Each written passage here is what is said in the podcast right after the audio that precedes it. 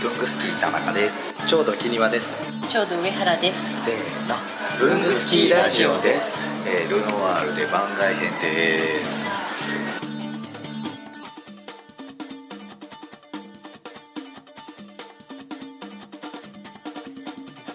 ブングスキーラジオです、えー、ブングスキーラジオで、えー今日は僕一人だけなんですけれどもゲストに編集者を来ていただきましたお忙しい中よろしくお願いしあますよろしくお願いしお願まいします。自己紹介の方よろしいでしょうかすちょうどの木庭と申しまして書籍の編集をしております同じくちょうどの上原と申します。書籍の編集をしております。ちょうどっていうのは会社なんですかでまだあの会社にしてない年末か年明けぐらいにしようかなどうか なと思ってますけど厳密には厳密にはあの会社では会社ではないない編集プロダクションチームみたいな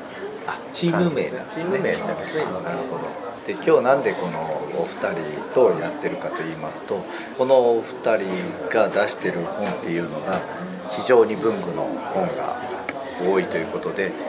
いや多いですね増えてきましたねでちなみに2017年ははい何冊本を作られた感じですかえー、っと全部では1112 11、 11くらいですかね、うんもう一冊入れようと思ったんですけどやめました 月1冊ペースを超えたってことですね超えましたね8月はだって3冊一緒一緒に出しましたねああその中で文具手帳関係っていう本多かったですわあほとんど半分いや半おー分以上。半分以上うん半分以上8割 ぐらいはい出しましたねあ、7割かなそうめんの7この割そっかそうめん古墳海外日本人本とそうめんとあの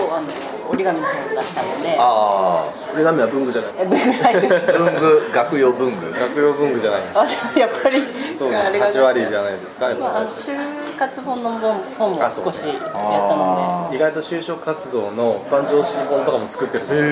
えそんな実用書も作っておりますで需要といえばくくりでは基本もはう全部実用書なんはいですよね、あーまあまあっていうかはいほとんどがそっ か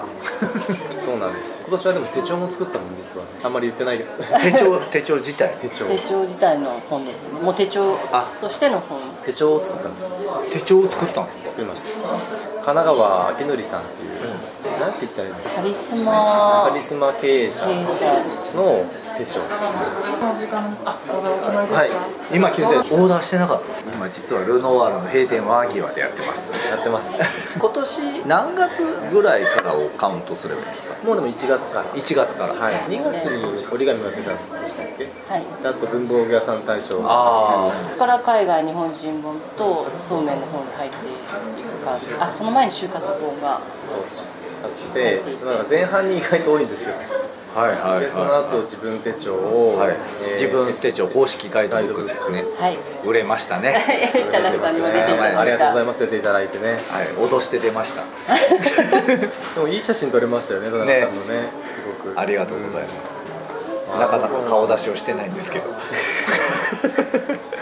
やそうだね出て出て全然出し出し確かに去年の文房具屋さん出したけど顔は出してないからねうん、なんかあれですよね振り切っていただいて 大変助かりまあれし良たかったですよ本当にすごい良かったですよ、はいえー皆さん買ってくださいあの基本あの我々が作る本はあの周りの人たちとズブズブに作る、は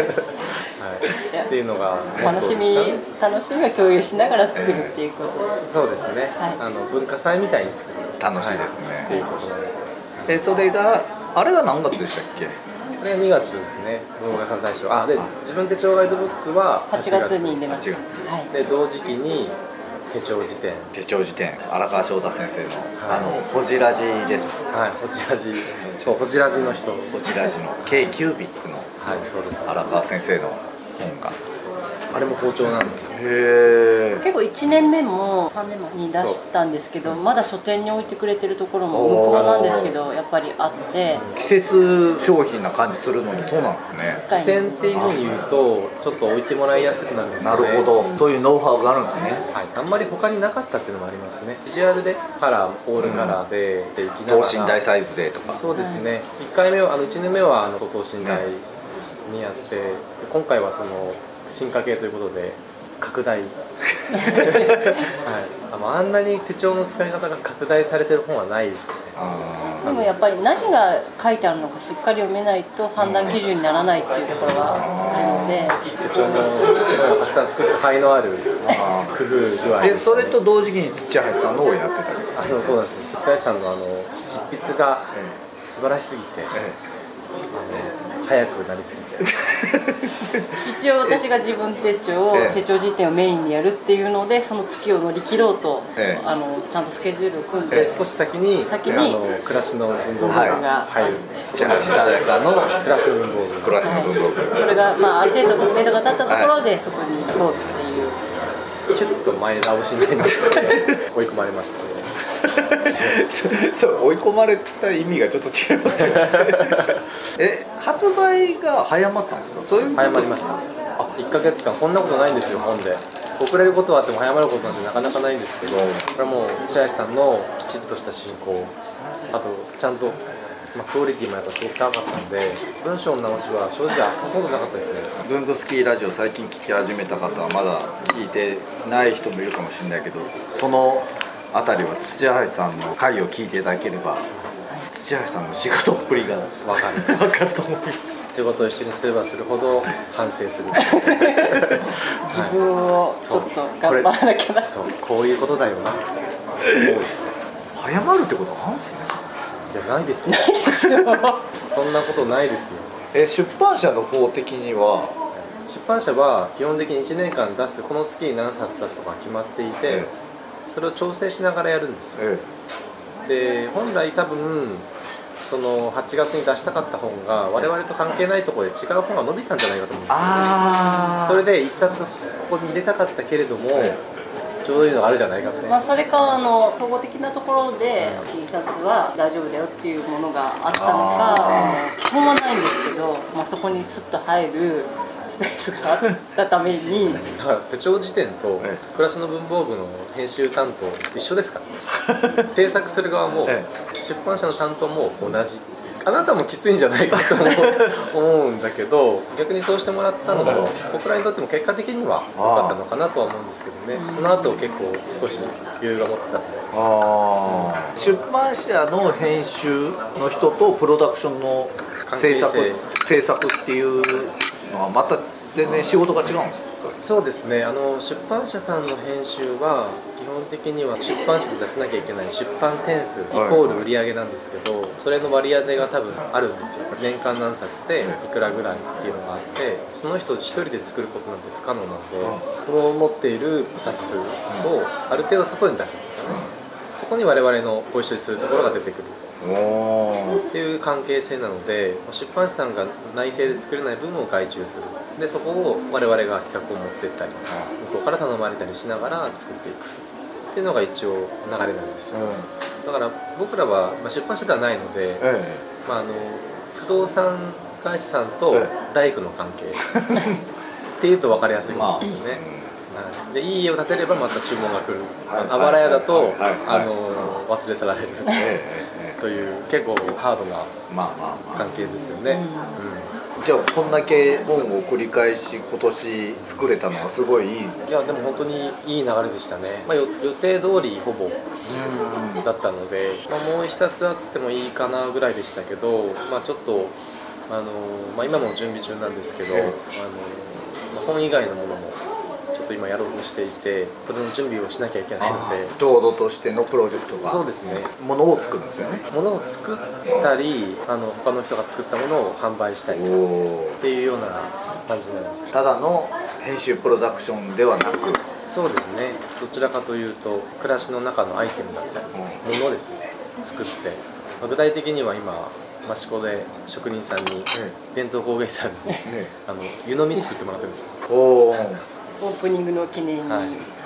それを量産して売るそうですね、まあのんびりですけ どとりあえず形としては販売の形までは今年中に持っていこうかなとお年末まで年末まででサイトかなんか作るんですかそうですねあのもう本当に調度のサイト調度を作ってあちょう今今もっとあるんでしょまだ今準備中です、ね、ほぼほぼできてるので、はいあとはもうあの細部を詰めていってオープニングっていうところまで、じゃあ一応あのちょうど品 .jp っていうちょうど品 .jp という名前 chodohin.jp はい、そうですそうです暮らしをちょうどよくするっていう、はいあの感じでええちょうど品のね行こうかなちょうどはいはい、ちょうど品のちょうどともともとだから名前がちょうどちょうど品のちょうどなんですよ、暮らしの道具って意味なんですけど、うんそれからとっても丁寧な暮らしね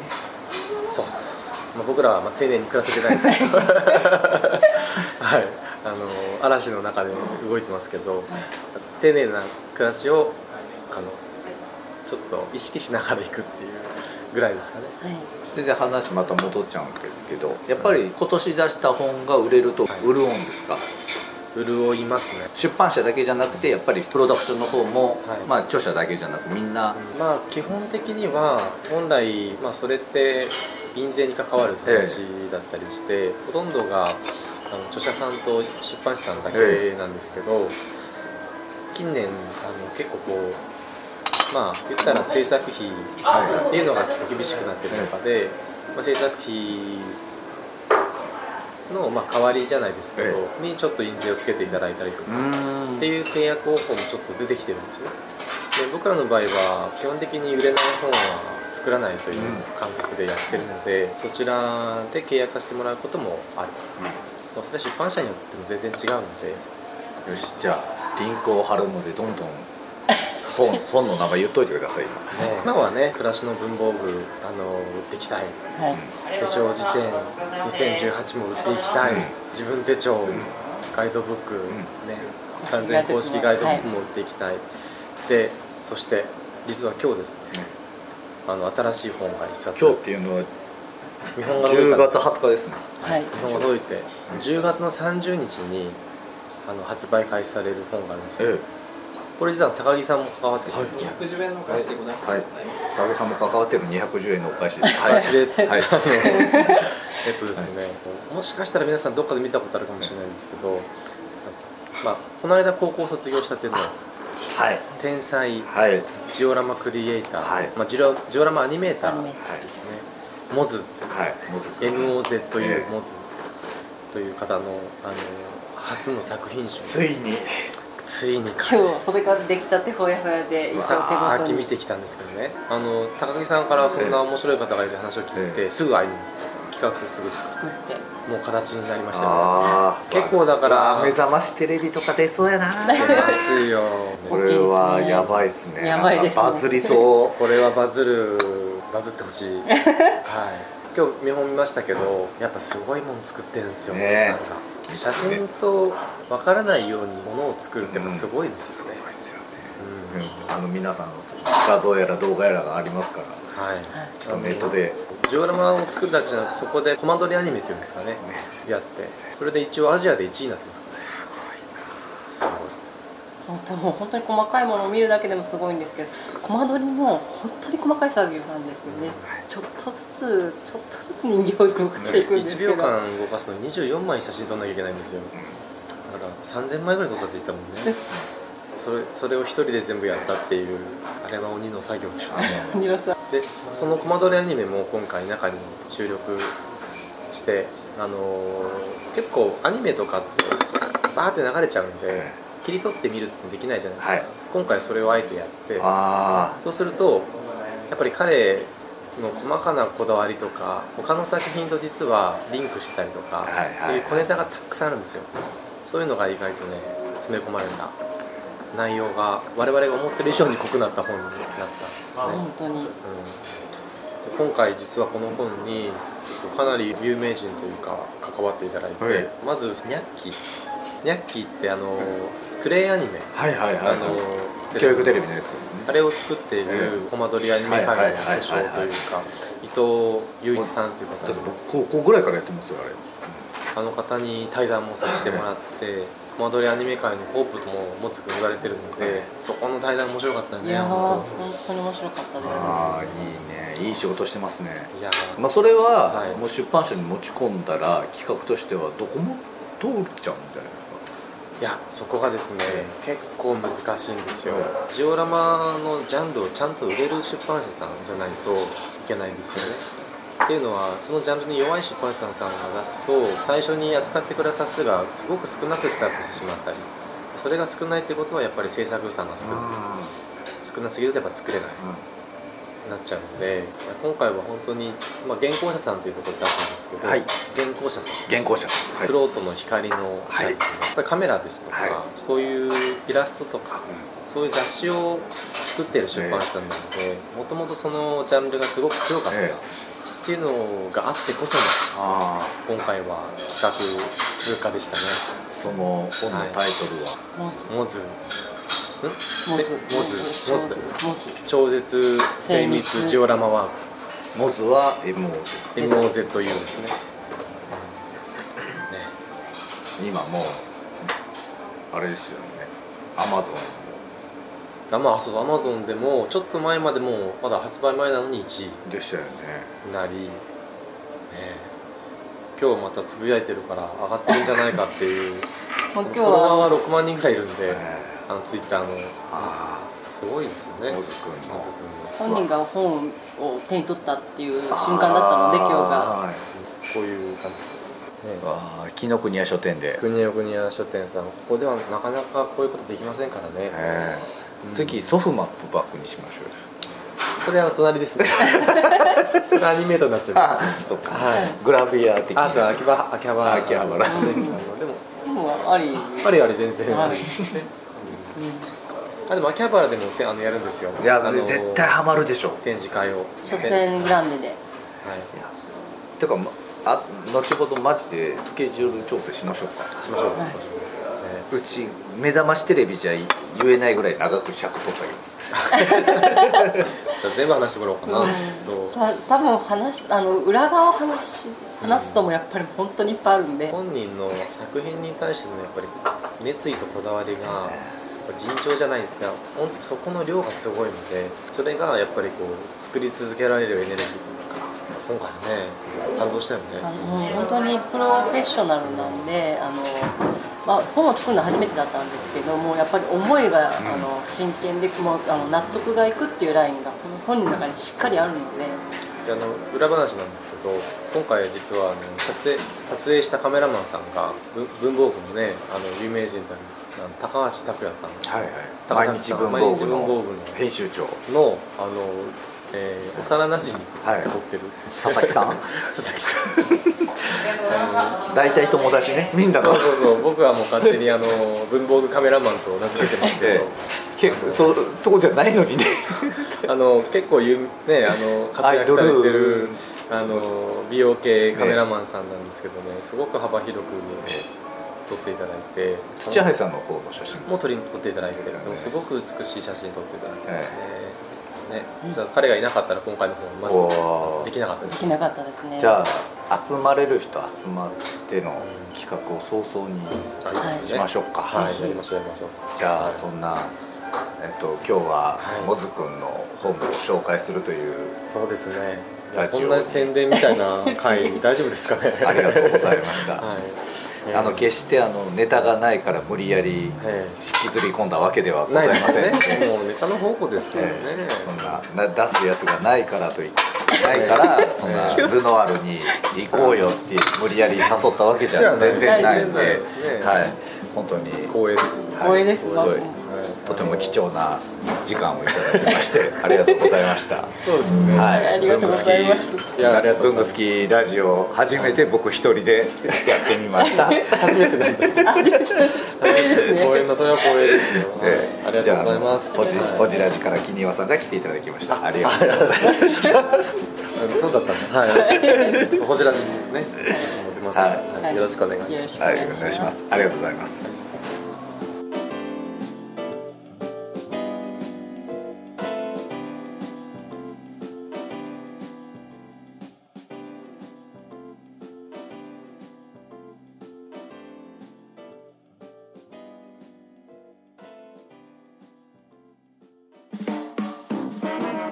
k q b のこじらじ毎週木曜7時半に配信文房具の世界で活躍している方のルーツをクリエイター集団 k q b が深く落ちる番組です代表お願いしますはーい代表の山本修行の山本です、えー、k q b のこじらじよろししくくお願いしますお願いします。いやいやいや、あれ、安倍さんじゃないな。誰、タコさんなんですか。いや、これ、タコ以上のタコでございます、ありがとうございます。アメリカからブルースじゃないですか。Hello, I'm from USA. いや、本当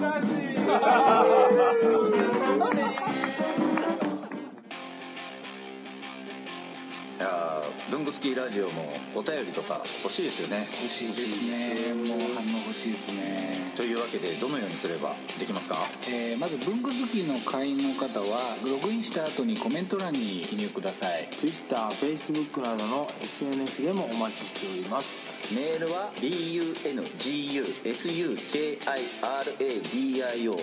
bungusukiradio.gmail.com 文具スキーレイディオ at .gmail.com までお送りくださいあとラジオにハガキ書きたい時ってどうすればいいんでしたっけあそれはですね工作士のご自宅まであああの東京都大田あちょっと区ちょっとダメだダメだダメだダメだでは皆さんお便りお待ちしてまお待ちしてますすこんな感じですね